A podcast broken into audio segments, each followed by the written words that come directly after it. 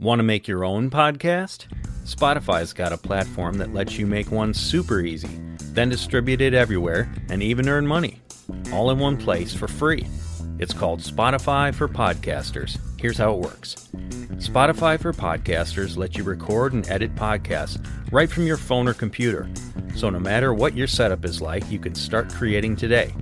Then you can distribute your podcast to Spotify and everywhere else podcasts are heard. Video podcasts are also available on Spotify. With Spotify for Podcasters, you can earn money in a variety of ways, including ads and podcast subscriptions. And best of all, it's totally free with no catch. Ever since I discovered Spotify for Podcasters, I feel like I have an outlet for the creativity and ideas I want to share with the world. I recommend you give it a try. We all have a voice, so share it with the world. Download the Spotify for Podcasters app or go to spotify.com/podcasters to get started today.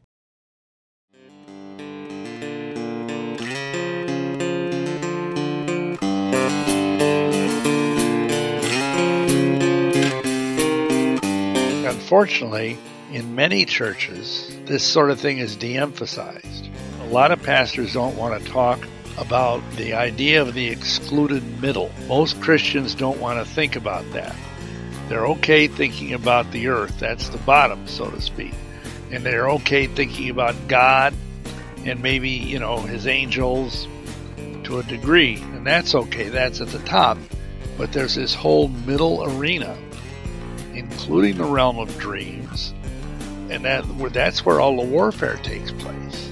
Most pastors and most Christians don't want to venture into that area because it's more fuzzy. You do need spiritual discernment to know what's going on there because it's not taught.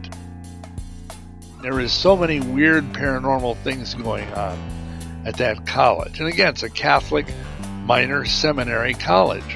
Hauntings, telekinesis, poltergeist activity. Everybody just knew if they were a student, you don't go into that part of the music department after dark. It was haunted. I became a witch. I became a witch high priest. Plus, I was instructed by the Grand Druid of North America to become a Freemason.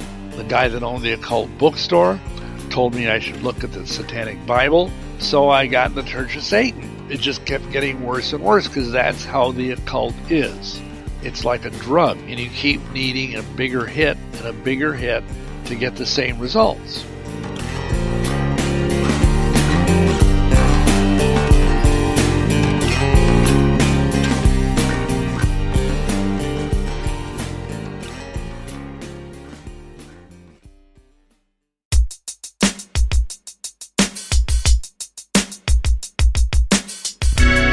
Welcome to the Days of Noah Podcast, where we talk all things biblical, supernatural, and strange. Today we celebrate episode 50. Yeah, 50 episodes, guys. Man, we could not have gotten here without your support, without God's help, and just the privilege and opportunity to come back here every week. My brother and I, sometimes my friend Don, sometimes with a guest.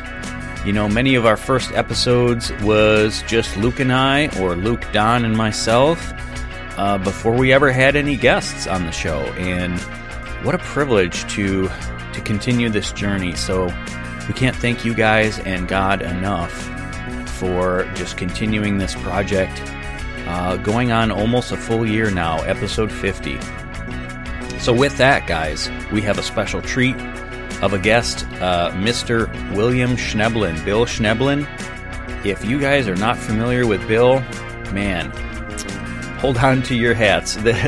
His life experience, his rich, diverse experience prior to coming to Christ, and then all of that knowledge because of how deep he was in the occult, bringing all of that knowledge into Christianity and being able to warn others, to give discernment in spiritual warfare. He is just a wealth of information. So do make sure to follow him in his ministries with one accord. And so here is part one. We're going to talk occult. We're going to talk supernatural, some of the things that he got into before he came to Christ, and give some advice too on how to deal with the occult, how to deal with Halloween that's coming up. And yeah, we trust that this will be a blessing to you and your family. So do make sure to like and share this episode, to send it to your family and friends, to take just a minute, pause right now even, and click 5 stars for the review to help grow the channel. We appreciate you guys out there. So without further ado, let's bring on Bill Schnoebelen.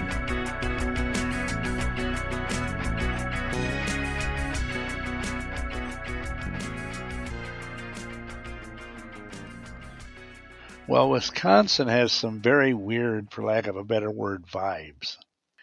Many years ago, I mean, this is probably in the early 70s, this book was written, I can't tell, the author was called Wisconsin Death Trip, and was talking about all of these just really strange people that seem to be lurking in the woods of Wisconsin, like up north near Rhinelander and all of that. And I had an incredible experience in Rhinelander. But, Ed Gein is, of course, the most notorious. And, of course, more recently, Jeffrey Dahmer. But those woods, they're not lovely, dark, and deep, to disagree with Robert Frost. I mean, there's some very strange cults up there. There's, revenants of various Native American things that aren't good. And so we drew on that as witches. We were all in for that. And of course we lived in Milwaukee, but we went up there a lot to the northern part of the state. Yeah. Well, I have in my notes about something you saw in Rhinelander. So we'll definitely we'll get into that. I'm very curious. But since Luke's here now, why don't we introduce ourselves and give you a proper introduction, and then we'll jump on in. That sound good? Good evening. All right. Good evening. Leila Tov. Well, it's an honor having you this evening, Mr. William. Yeah, and I've seen doctor listed on some of your videos. What are you a doctor of? I don't think I've actually saw that. Well, of course, I have a master's degree from a Catholic seminary, in fact, in Milwaukee, St. Francis Seminary. I have another master's degree in counseling from Liberty, and then I have a doctorate in naturopathic medicine from Trinity College of Natural Healing.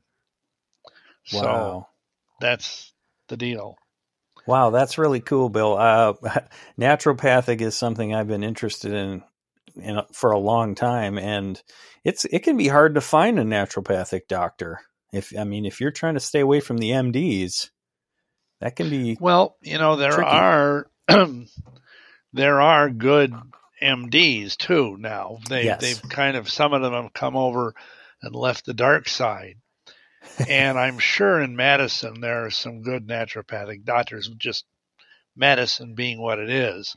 Yes. But we know also of an extraordinarily talented doctor. I mean, she's an MD in Oak Creek, Wisconsin, who is very good. But she's into functional medicine and integrative medicine, which is an attempt to blend conventional allopathic medicine with herbalism and supplements, acupuncture, all of these different, alternative modalities of healing. So they're around. Yeah. They're not often easy to find, but there's some websites like ACAM and the American College for the Advancement of Medicine that lists all of the integrative medicine doctors in America. Okay. Now, I'd venture to guess, especially in that field, you have to be careful of a lot of Asian practices, a lot of spiritual New Age connections, especially if they're blending in religious things to the, quote, natural practices. Wouldn't you agree you would need some discernment when it comes to that? Yes, and I mean, there's all sorts of weird things that go on, you know, like Reiki and, you know, stuff like that, and using crystal. I mean, crystals in and of themselves are just things that, you know, God made, but these people that, you know, they think they can somehow use them to do sorcery or shamanism. Yeah, you need to be careful. But I tell people you need to be careful with a medical doctor, because a lot of medical doctors are working for the devil, and they don't even, maybe they know it, maybe they don't. So, I'll have to share this with my wife. Grew up in the occult, and she's got a sister of hers that's actually a nurse, registered nurse, and she would be in the NICU. So she's in the NICU. She's dealing with these newborns, especially preemies, and she's a practicing witch. I mean, all full-blown. And so that's another example of what you're saying is, like, even though you might be in a traditional hospital, man, you need to go in there with a sword and a shield and, you know, the blood of Jesus. I mean, you got to be wary. Yeah, and, you know, the funny thing is, as it happens, and, you know, we didn't start out to do this, but every single either MD or DO, you know, an osteopathic doctor that we deal with, they're all Christians. You know, different, you know, flavors, if you will, but they're all believers. And, you know, that's a blessing, but, you know, you can find all kinds of creepy people in the medical field. More now, I think, than earlier. Yeah, I can't remember what story it was that I heard, but it was something to do with, you know, make sure that your doctor or your chiropractor is not practicing these particular, you know, moves on you, you know, and they might think it's just to your benefit, but some of these things, yeah, can have ties to other things. Luke gave a testimony way back. Luke, when was that? Like episode 10 or something, where you had taken a mushroom extract supplement. Yeah. And it was from kind of a new age kind of a store. It was actually our local farmer's market. And it was. Okay. I'm trying to remember the specific herb. It was the one dealing with, it's the mushroom dealing with brain health, which I think is lion's mane. Yeah. And I think that's a God-given thing, you know, in the natural, but the individuals that had sold it, I could tell they're definitely not Christians. They're definitely practicing some pagan worship.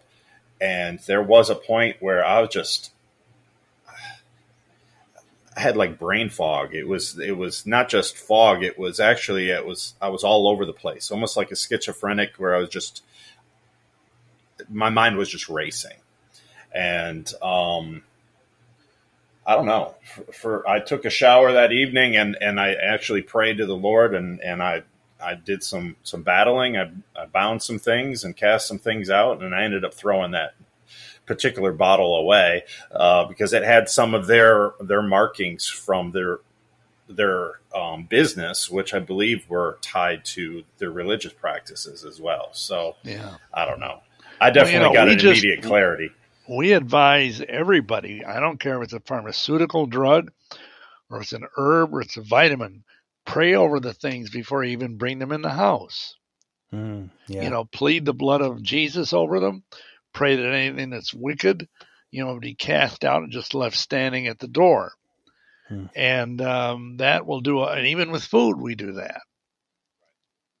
So that's one thing we do recommend, especially if people are having great spiritual difficulties in their life, because, you know, the pharmacies, I mean, you know, there's the whole spirit of pharmakia. It might be a totally legitimate prescribed drug, but it can still have nasty stuff in it that the pharmacist has put into it, because there are pharmacists that are witches. Yeah. Yeah, and that's another word for sorcery, isn't it? Yeah, well, in the Book of Revelation, it talks about, Babylon the Great and all of her sorceries that deceive the nations. Well, that's the word, pharmakeia in Greek. Right.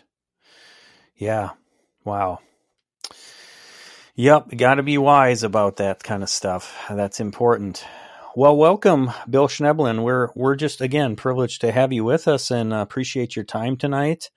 I've been a fan of yours for years. Like I said, just finding you on YouTube a decade or so ago with those Prophecy Club videos. And the thing that stuck in my memory to this day, and I tell people about it, is this guy was this religion, that religion, this religion.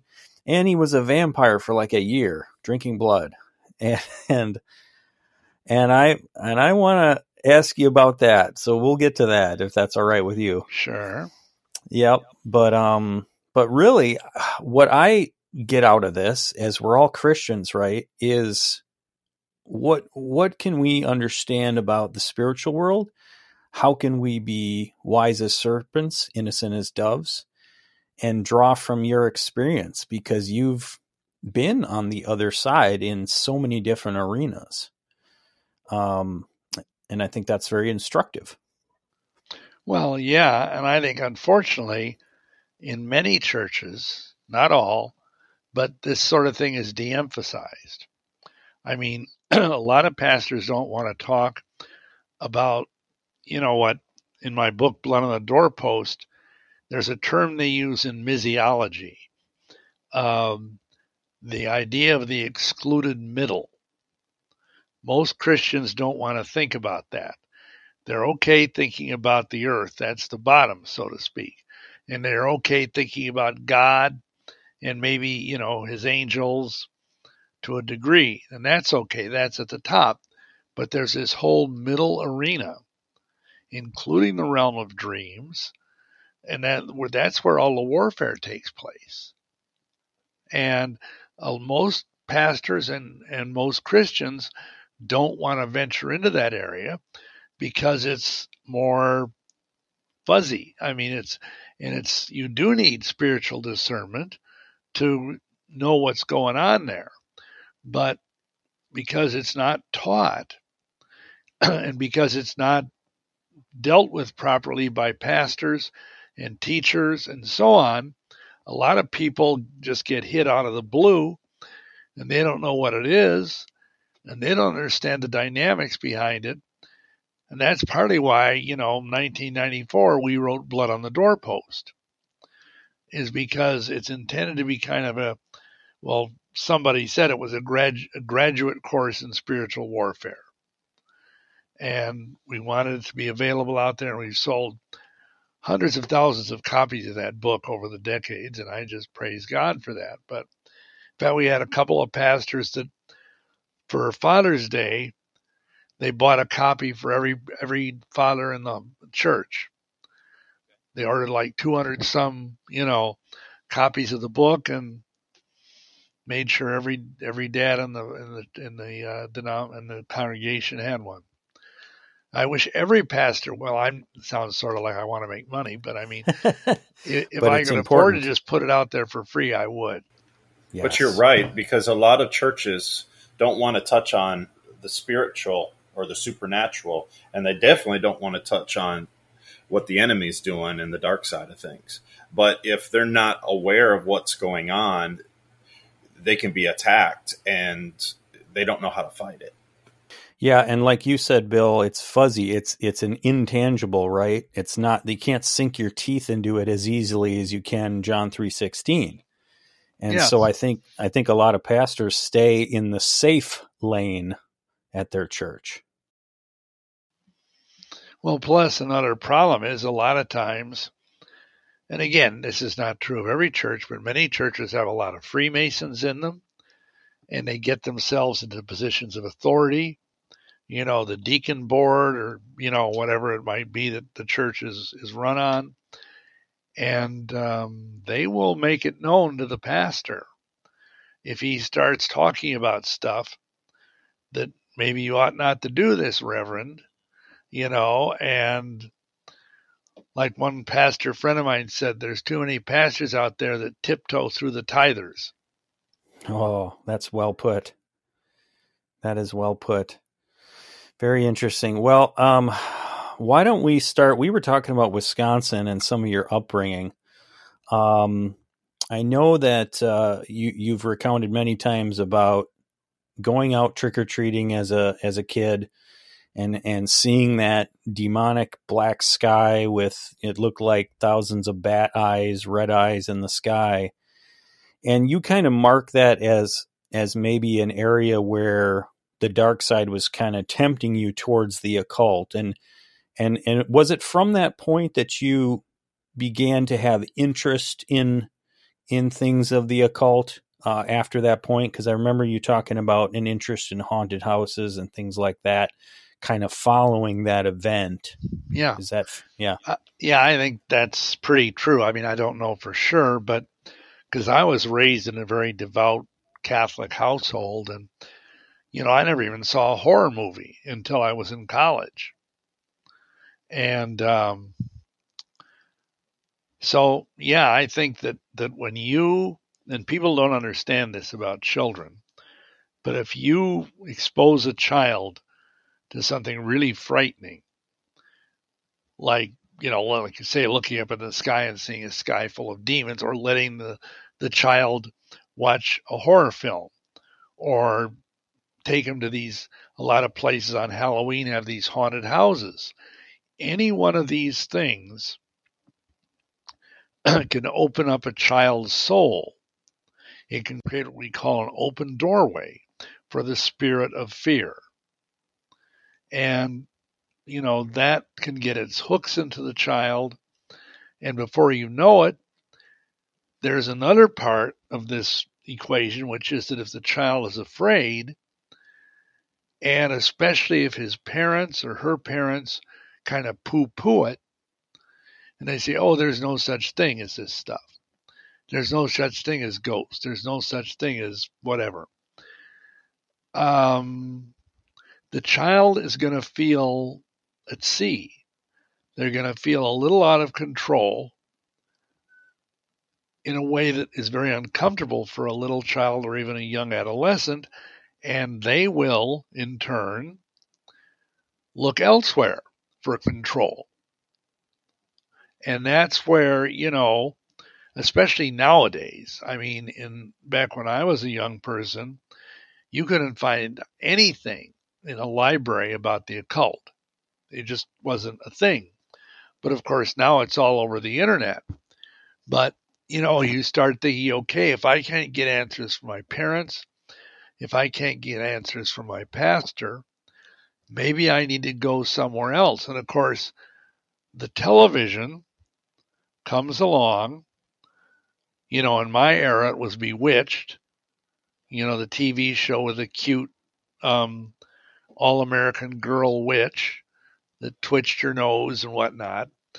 And I remember when I couldn't tell you the name. It was a made-for-TV movie, and it starred Louis Jourdan, that French guy who's probably long dead now, but he played this expert in the occult.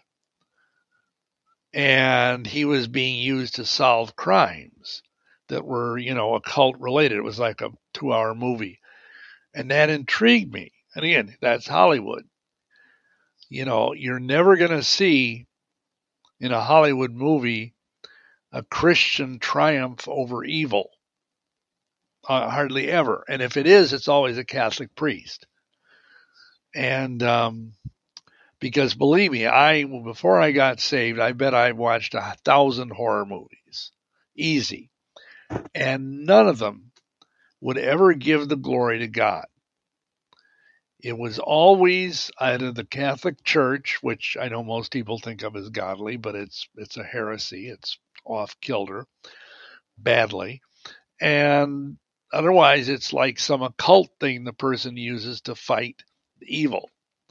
So, you know, and that's what happened, I think, with me, is a combination of being scared out of my wits and having this door opened up. And then I perceived that, you know, there might be a way to solve this by studying the occult. And then, of course, in college, I wanted to be a priest because, of course, I had this idea, which, you know, is promulgated in the Catholic Church, that priests have the power to fight evil. You know, one of the minor orders of the Catholic Church, it still is, but it used to be the Order of Exorcists.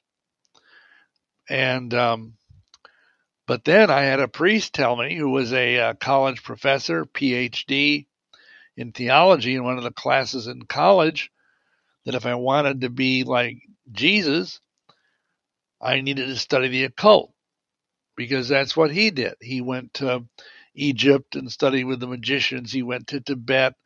He, you know, all this stuff. And that's how he got all these magical powers to, you know, walk on water and all of that.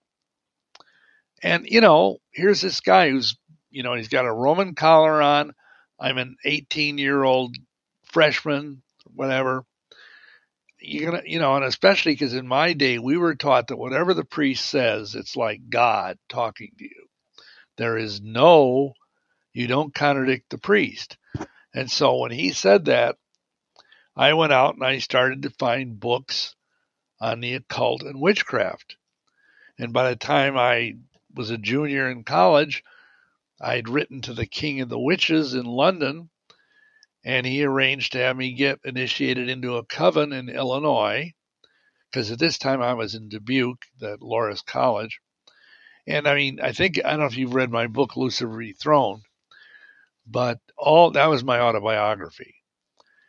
And all of that, I mean, there is so many weird paranormal things going on at that college. And again, it's a Catholic minor seminary college. And, I mean, hauntings, telekinesis, poltergeist activity. I mean, you know, I was a music major, and I was in a rock band. If you can imagine me being in a rock band, but I was. And anyway, we had this whole situation. They used to let us practice our band, you know, in the basement of the music department. And one time, our bass player went into part of the music department that everybody just knew if they were a student. You don't go into that part of the music department after dark. You just don't. It was haunted. Pianos would play without anybody being there. You know, weird things happening. So this guy, unbeknownst to himself, he went in, and they had double doors because, you know, the soundproofing to not have the music bother other classes. And he literally got thrown out of the room. He got thrown through two sets of double doors, wooden doors, and smashed into the wall by an unseen force because he dared to walk into that room after sunset. So anyway, and all that, you know, all of that, you know, kind of primes the pump for a curious, inquisitive young man. And what I did was, to kind of put an ending to that, this went on for over a year, all these different haunting things in the basement of Christ the King Chapel here in Dubuque. And so we kind of tracked it down to the fact that the wife of a very wealthy donor, I'm not going to say the guy's name, but who gave tons of money to the college, she was buried in the basement of that chapel. And the whole thing, I got to say this too, backing up a few months, the whole thing got started when on Halloween night, this older upperclassman guy who thought he knew everything, he invited us. We were going to go because he had heard that this woman was buried in the music department basement, behind closed doors. Under the altar of the church was right above it. And anyhow, we were going to have a seance and call up this spirit of this woman. And so we're all sitting on the floor outside of this double door. And, you know, you've seen things on TV about saying, oh, we're all holding hands. We're calling on you, blah, blah, whatever, you know. And all of a sudden, the doors started to rattle. Boom, boom, boom, boom, you know, like that. And we knew we were all holding hands. Nobody was making the doors rattle. No physical person. And at that point, we just went out of the room. I mean, we just fled like the devil was after us. But we stirred something up. And we opened doorways, I think, for all the people that were sitting in that little circle. They were defiled by the sin of necromancy, which is what a seance is. They were defiled by the presence of evil. And so anyhow, at the end of all of this, it went on for a year and a half. I decided somehow or other I'd gotten a hold of a book called The Greater Key of Solomon. Now, if you've heard of that, but it's a magical grimoire ritual book from like 600 or 700 years ago. And it was supposedly written by King Solomon because occultists like to say that Solomon was a ceremonial magician. So anyhow, I took this book and I used a credit card and clicked open the door to this tomb on the anniversary of this woman's death. And I went in there with this ritual book and a flashlight, and I read the rite, the magical rite of exorcism over this tomb. I actually stood on the tomb. And my friends were outside waiting for me to get, thrown out the window or dismembered into 7 parts or something, and nothing happened.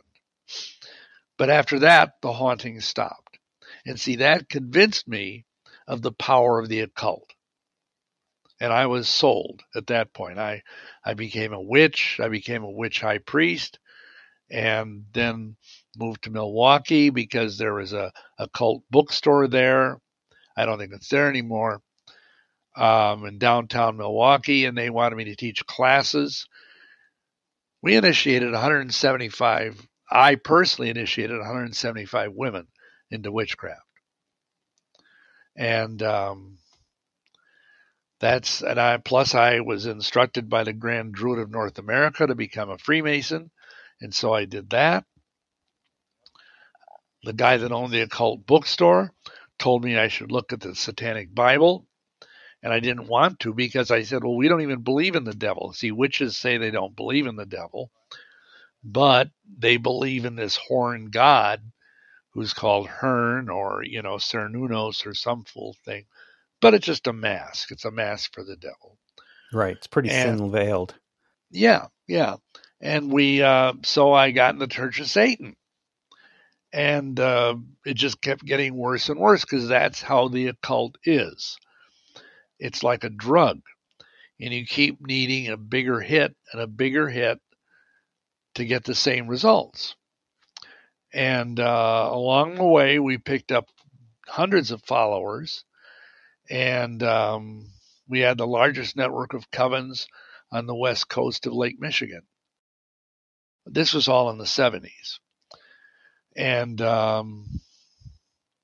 I got involved in hardcore Satanism, which is much more serious than the Church of Satan. We used to call the Church of Satan comic opera Satanism. Yeah. Because it was all theatrical stuff. Right. And, of course, LaVey and his current, I forget what the guy's name is that's running it now, because LaVey's been dead for almost 30 years. But he said, well, we don't really believe in the devil. He's just an archetype for us. And that's the same line this current outfit, the Satanic Temple or whatever it is, they say they don't even believe in the devil. They just believe in freedom and intellectual rigor and do abortion. What thou wilt. Whatever man wants to do, that's the law, right?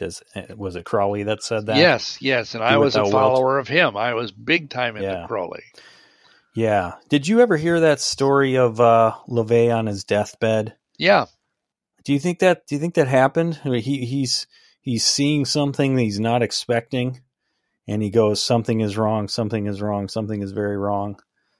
Well, it wouldn't surprise me. I mean, I've seen both a video, which is obviously old, And I've seen, people can tell stories about anything, but I would not want to, be Anton LaVey on his deathbed. No way. Because he led so many thousands of people. I mean, he was like the Billy Graham of Satanism. Right. And all of those souls are on him. Yep. He must have seen something that shocked him. And he's, who knows what the devil promised him or what he believed in, that he was going to receive some measure of power and authority in the next life and to have a rude awakening that's quite the opposite. Wow. Well, I want to back up a bit. So, Halloween's coming up. My daughter told me she, one of these last years, she had seen some creatures apparently on trick-or-treating night. And I was thankful that she at least told me about it. What is your advice there? Do you feel like if we are praying over our children and we know where they are, and, we give good advice, that they're able to participate in something like that? Or would you say, because of your experience, like that's just too close to home for you and you wouldn't touch it with a 10-foot pole? The latter. Yeah. It's hard if all your friends are doing it. Yes. And whatnot. But, and I know some churches have what they call hallelujah parties, and, I really wouldn't let my kids out of the house on that night. I'd have something fun for them to do, have a party, have popcorn or pizza or whatever, watch something wholesome, on TV if you can find it, or, there's all sorts of Christian DVDs you can rent. That's what I was suggesting. Yeah. That's what I was suggesting to her. I said, what if we just stayed home and we gave out the candy to everybody that comes up to us? And a lot of people, Christians, will use that too as a way to put in a gospel tract or something like that, right? Absolutely. Put it in with the candy. Yeah. So, but it seemed like that kind of, along with that professor, unfortunately, really pulled your interest into it. And do you feel like if you had a better supernatural context, biblically speaking, that you would have been more discerning at 18 years old, because it isn't talked about in the church so much, and the power of God isn't demonstrated very much? Well, yes, definitely. And of course, remember, I was a Catholic. Mm-hmm. So other than hearing readings from the gospel, which they do, at church, at mass, I didn't know. I mean, I knew about the life of Jesus. I knew who the devil was. I'd watched the 10 Commandments movie, hasn't everybody. But, I had very little knowledge of the Bible. And that kind of stuff, even way back, because we're talking here late 1950s, nobody talked about this stuff, not even in the Catholic Church.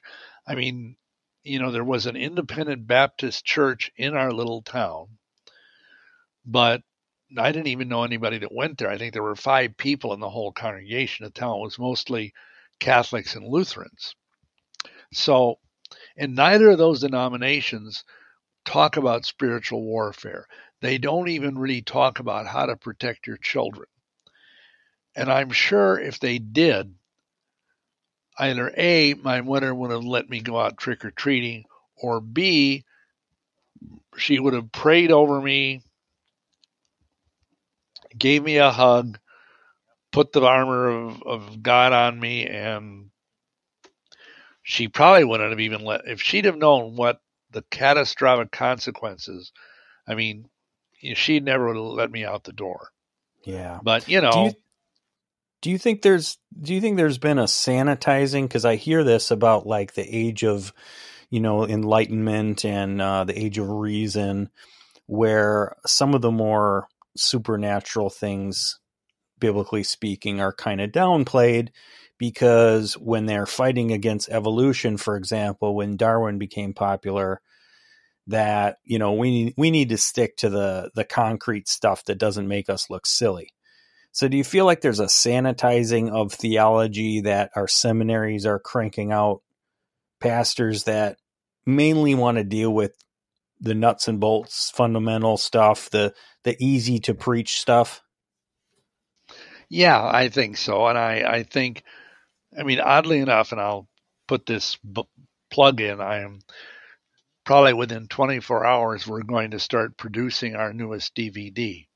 Ah. And in there, I talk about the 3 points of the devil's triangle that he's used to destroy Western civilization. And that's one of them, this secularization and the sending into the academics, the world of academia, the world of seminaries, higher education, all of these liberal professors, these Bible-denying professors. And like you say, a lot of pastors just don't want to seem like they're being silly or superstitious. And they get that, you know, and that's a problem, because the problem is if pastors aren't preaching this stuff, what are the lay people supposed to do, you know? And it's really tragic, because I believe that as preachers of the gospel, whether you're a pastor or evangelist or whatever, you need to stand athwart the flow of history and the flow of sewage that's been pouring into America and basically the West, meaning like Europe and also Australia and whatnot, for the last really 100 years or so. And that's one leg of it. And the other leg of it is Freemasonry, which has entered the church big time. I mean, most churches now, even the Catholic Church, are full of Masons. And Masons are universalists. Masons are secularists, but more importantly, Masonry at its core is a pedophilia sacramental religion. And when a guy joins the lodge, whether he knows it or not, and he swears an oath and lets himself be tied up by this cable tow, it's called, around his neck, and I went through all of this stuff, you are bound to the lodge, you're under the headship of the Grand Master of the state of Wisconsin, in my case, and there's this trickle-down evil that comes down from him, because I have no idea who the Grand Master is now, the state of Wisconsin, but the guy who was Grand Master when I was in all this stuff in the mid-'70s, he was one evil dude. Evil. I mean, you wouldn't, you know, it's not like he walked around with a tattoo of a pentagram on his forehead. He looked like a very respectable businessman, but he was evil with a capital E. And may God have mercy on him. But so, you know, with Masonry coming in and secularism and the social engineering that has been done. And then the third thing was the introduction by this Aleister Crowley, whom we've already mentioned, of this occult sex magic, pedophiliac kind of sex magic into the mix, because Crowley became a high-level Mason. And so he created this link, this crossbreed between his system, which is called philema, the Greek word for will, and Freemasonry. And then he went on, believe it or not, for a while he worked for British intelligence between the wars. And evil, brilliant man. And of course he died in 1947, a heroin addict, living on nothing but opium and boiled eggs. Another guy who I would not want to, you know, be there on Judgment Day with him. But I think that's a big part of it. I really do.